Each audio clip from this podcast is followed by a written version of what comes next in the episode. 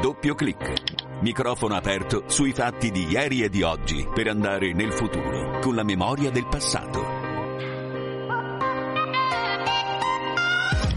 Luce Rossa, siamo in diretta, ben trovati da Andrea De Angelis, la puntata numero 141 di Doppio Clic che questo mese, gennaio 2024, spegne anche 5 candeline, 5 anni insieme, 141 viaggi nel tempo. E oggi torneremo indietro esattamente di mezzo secolo, di 50 anni, un omaggio alle radio libere perché nel 1974 in Italia la Corte Costituzionale appunto approvava l'esistenza delle cosiddette radio libere. Sentiremo nell'arco della puntata anche un breve estratto di quella che fu un'intervista che una di queste radio, Radio Sapri, realizzò, pensate, con Giovanni Paolo II. Era il eh, 1979. Di tutto questo parleremo tra un attimo, ma prima per omaggiare la trasmissione, per omaggiare la radio come mezzo che tutti noi amiamo, chi lavora qui a Radio Vaticana e voi che siete all'ascolto anche questo venerdì, andiamo a sentirci una scheda che la nostra Silvia Giovarrosa ha dedicato proprio alla radio.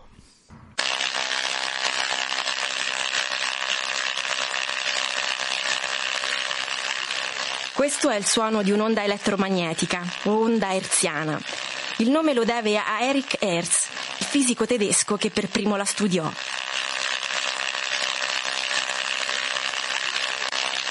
È il suono alla base di tutte le scoperte che portarono all'invenzione della radio.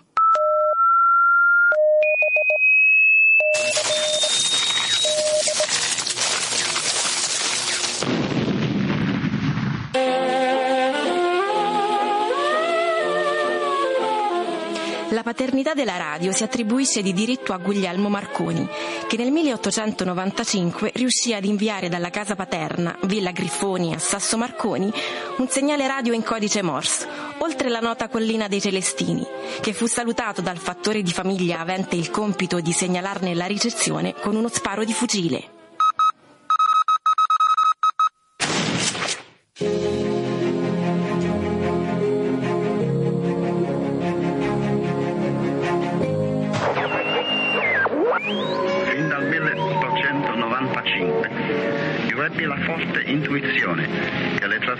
Radiotelegrafiche sarebbero state possibili attraverso le più grandi distanze. Più famoso è l'invio di un segnale Morse transoceanico, che segnò l'inizio delle trasmissioni radiotelegrafiche a lunga distanza.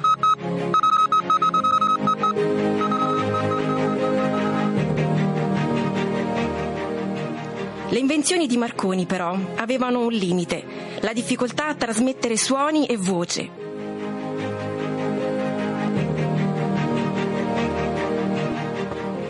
Fu il canadese Reginald Fessenden che la vigilia di Natale del 1906 riuscì a trasmettere un programma radiofonico voce e musica, sbalordendo i marconisti a bordo delle navi nelle vicinanze.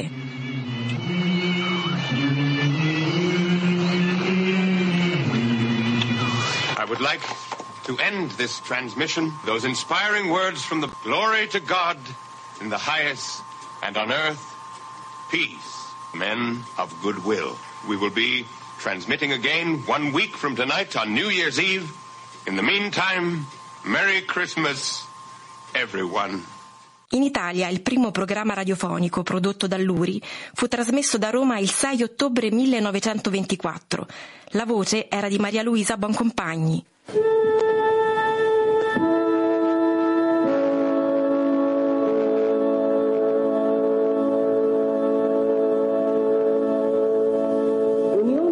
Radiofonica Italiana, 1RO, stazione di Roma. Concerto sinfonico inaugurale. Uno degli annunci più importanti della storia della radio fu certamente questo.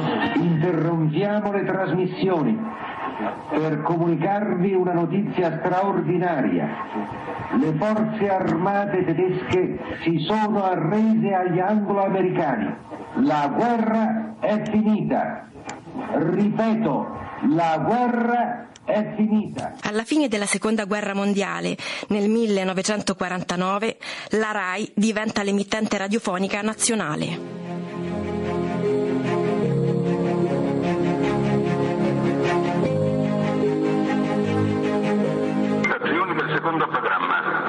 Pochi istanti avrà inizio la prima serata del secondo Festival della canzone italiana, organizzato dalla Radio Italiana in collaborazione con il Casino Municipale di San Gregorio. Presenta Nunzio Filogalo. I cari amici vicini e lontani, buonasera. Scusa Alfredo, ti devo interrompere dall'Olimpico, la Roma ha raddoppiato con Pruzzo, splendida combinazione volante con Conti. Annunzio vobis, gaudium magnum, habemus papam.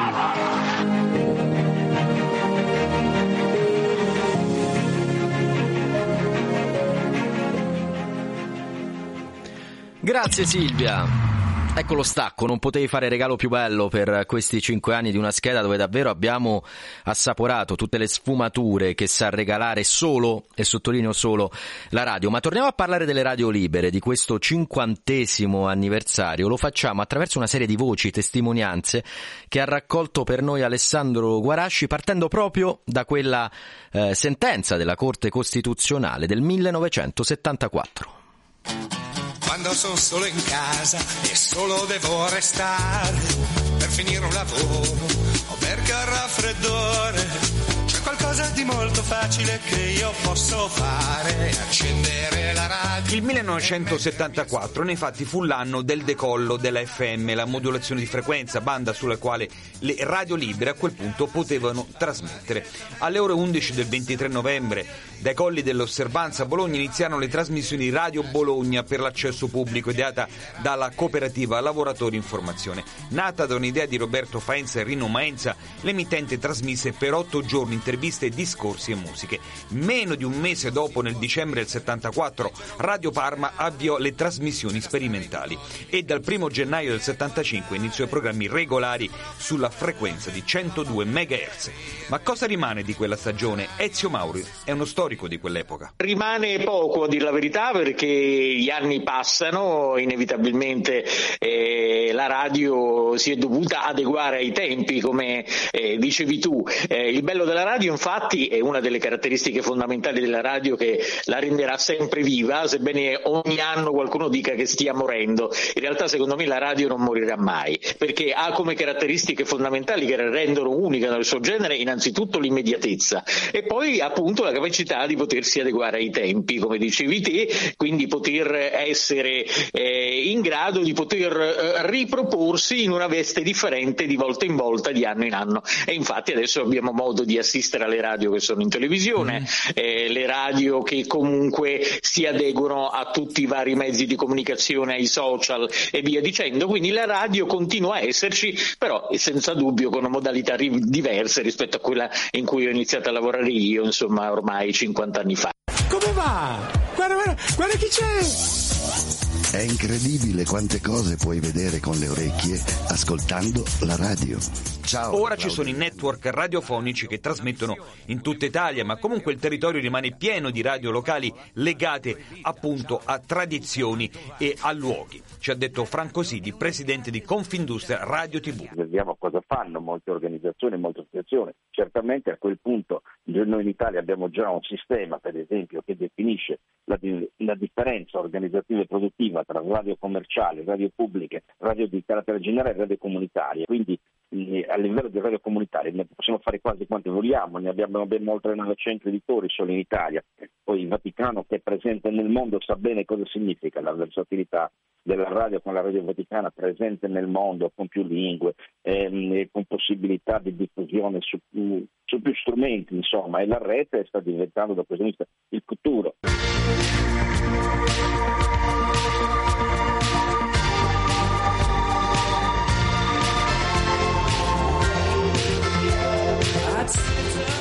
Appunto la radio si è evoluta e è sbarcata anche in tv come sui social. Negli anni 70 era un riferimento per tanti giovani, oggi meno considerato che la maggior parte degli ascoltatori ha più di 40 anni. Ancora Ezio Mauri. Negli anni 70 c'erano tantissimi giovani e la radio era uno dei pochi canali, se non addirittura l'unico, che permetteva appunto ai giovani di dire la loro, di potersi proporre. La radio in pratica aveva la veste dei social network di adesso, insomma.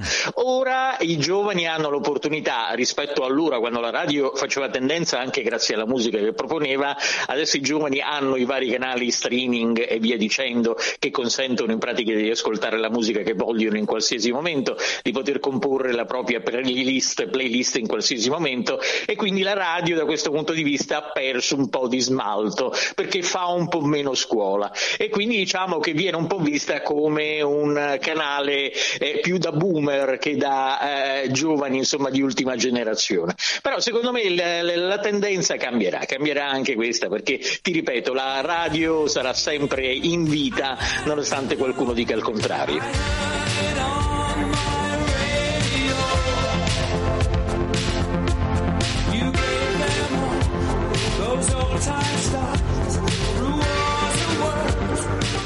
E grazie a Alessandro Guarasci anche i Queen, ma Finardi con la radio ad accompagnare queste testimonianze. A proposito di testimonianze, facciamo un salto indietro di 45 anni o di 5 anni avanti rispetto a quel 1974. Siamo nel 79. Il collega Tonino Luppino di Radio Sapri Salerno riuscì ad intervistare Giovanni Paolo II. Ascoltiamo. Grazie insieme al Papa, non, non, ci, posso, non ci, posso, credere, insieme eh, al Papa Votiva, non può credere. Eh, santità, eh. voi siete l'ultimo spiraglio di luce che è rimasto a noi giovani in mezzo a tanta tenebra. Ah, c'è, c'è sempre Cristo, c'è sempre Cristo che ci aspetta, ma io sono molto lieto che i giovani vogliono capire questo.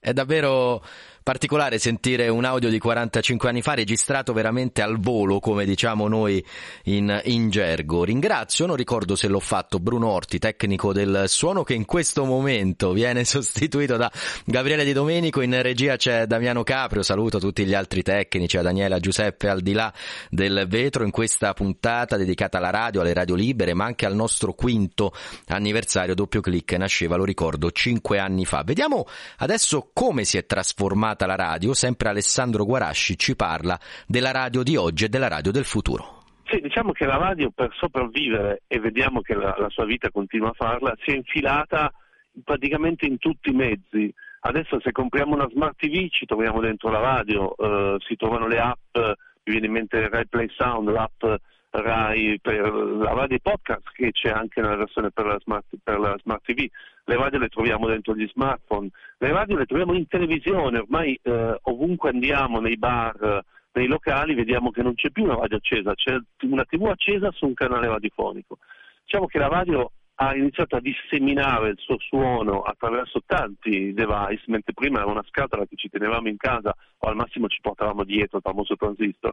Adesso per continuare la sua vita, che continua appunto, si è eh, ibidata con altri mezzi di, eh, di, comunicazione e questa cosa sembra funzionare. Rimane un problema, se vogliamo essere realistici, quello del pubblico giovane, che il pubblico giovane non usa nessuno di questi strumenti ad oggi. Ecco, il pubblico giovane si rifugia principalmente eh, nei podcast e perché comunque la radio non è attrattiva nei confronti dei giovani?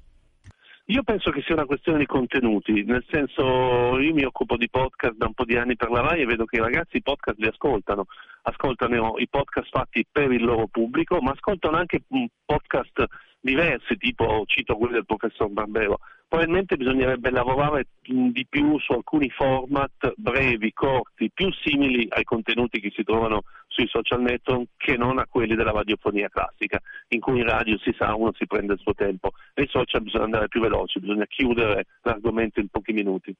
Ma ecco, ma questo vuol dire che in Italia mancano autori che proprio pensino a dei contenuti per i giovani o più che altro è una questione anche di investimenti proprio economici dei grandi player? Eh, io penso la seconda, nel senso mm, esiste nel nord Europa, ti cito, mi viene in mente la Norvegia, mi viene in mente la Svezia, ma anche la stessa Inghilterra, eh, le radio pubbliche fanno grandi investimenti eh, tentando di avere un canale per i giovani, lo fa anche la radio francese con il canale Le Meuse. In Italia abbiamo Non Name Radio, che è il progetto di Radio Rai. Sono progetti che tentano di spostare il pubblico dai social alla radio. Uso il termine te- tentano perché sono progetti che poi dal punto di vista numerico si ritrovano sempre perdenti, ma quei numeri, anche se piccoli, sono comunque un esperimento secondo me che vale la pena tentare. Anche solo, come dicevi tu, per creare una nuova fucina di autori che lavorano appunto immaginando una generazione del futuro. Ecco, allora eh, è chiaro da come dici che il DAB da solo eh, non basta. C'è però qualche caso esemplare che tu hai visto in Europa da cui eh, poter apprendere proprio per il rilancio eh, della radio, perché in Italia si è puntato tanto sulla televisione come investimenti eh, proprio concreti dei grandi editori e sulla radio apparentemente gli investimenti sono inferiori, basta vedere quello che succede eh, per esempio per la pubblicità. Sì, allora è verissimo, in Italia si è puntato sulla televisione perché eh, è anche un mercato dal punto di vista pubblicitario eh, più conveniente, quindi una radio che vende pubblicità sulla radio, su internet e in tv riesce a sopravvivere meglio dal punto di vista eh, appunto pubblicitario del mercato. Il DAB ad oggi è un'alternativa, ma è un'alternativa che servirà a andare a rimpiazzare l'FM, quindi a rimpiazzare degli ascoltatori che di fatto sono gli stessi dell'FM col DAB non andiamo a prendere nuovi ascoltatori, eh, ci sarà un passaggio di piattaforma perché ormai le macchine a un certo punto saranno tutte nuove con i ricevitori DAB, a quel punto ci sarà un passaggio di piattaforma, ma anche lì non andiamo ad intercettare. Bisognerebbe fare degli investimenti su dei nuovi prodotti, su dei nuovi prodotti editoriali, dei programmi corti, piccoli, che appaiono magari su tutte le piattaforme, declinati in ogni piattaforma in modo diverso. Questo potrebbe essere un tentativo. Buon ascolto e viva la radio! Viva la radio, esatto! Súbeme la radio.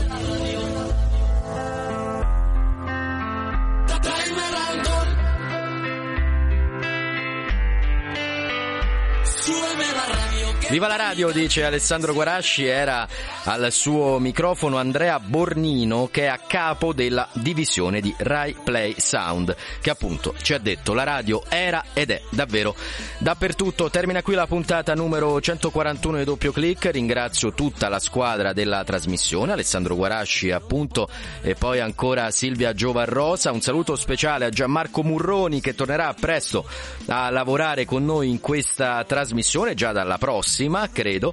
Da Andrea De Angelis il grazie più sincero a tutti voi e alla regia in questo momento con Damiano Caprio e Gabriele Di Domenico e ricordiamolo se c'è motivo per lamentarsi, ce ne sono sempre almeno due per non farlo. Ciao!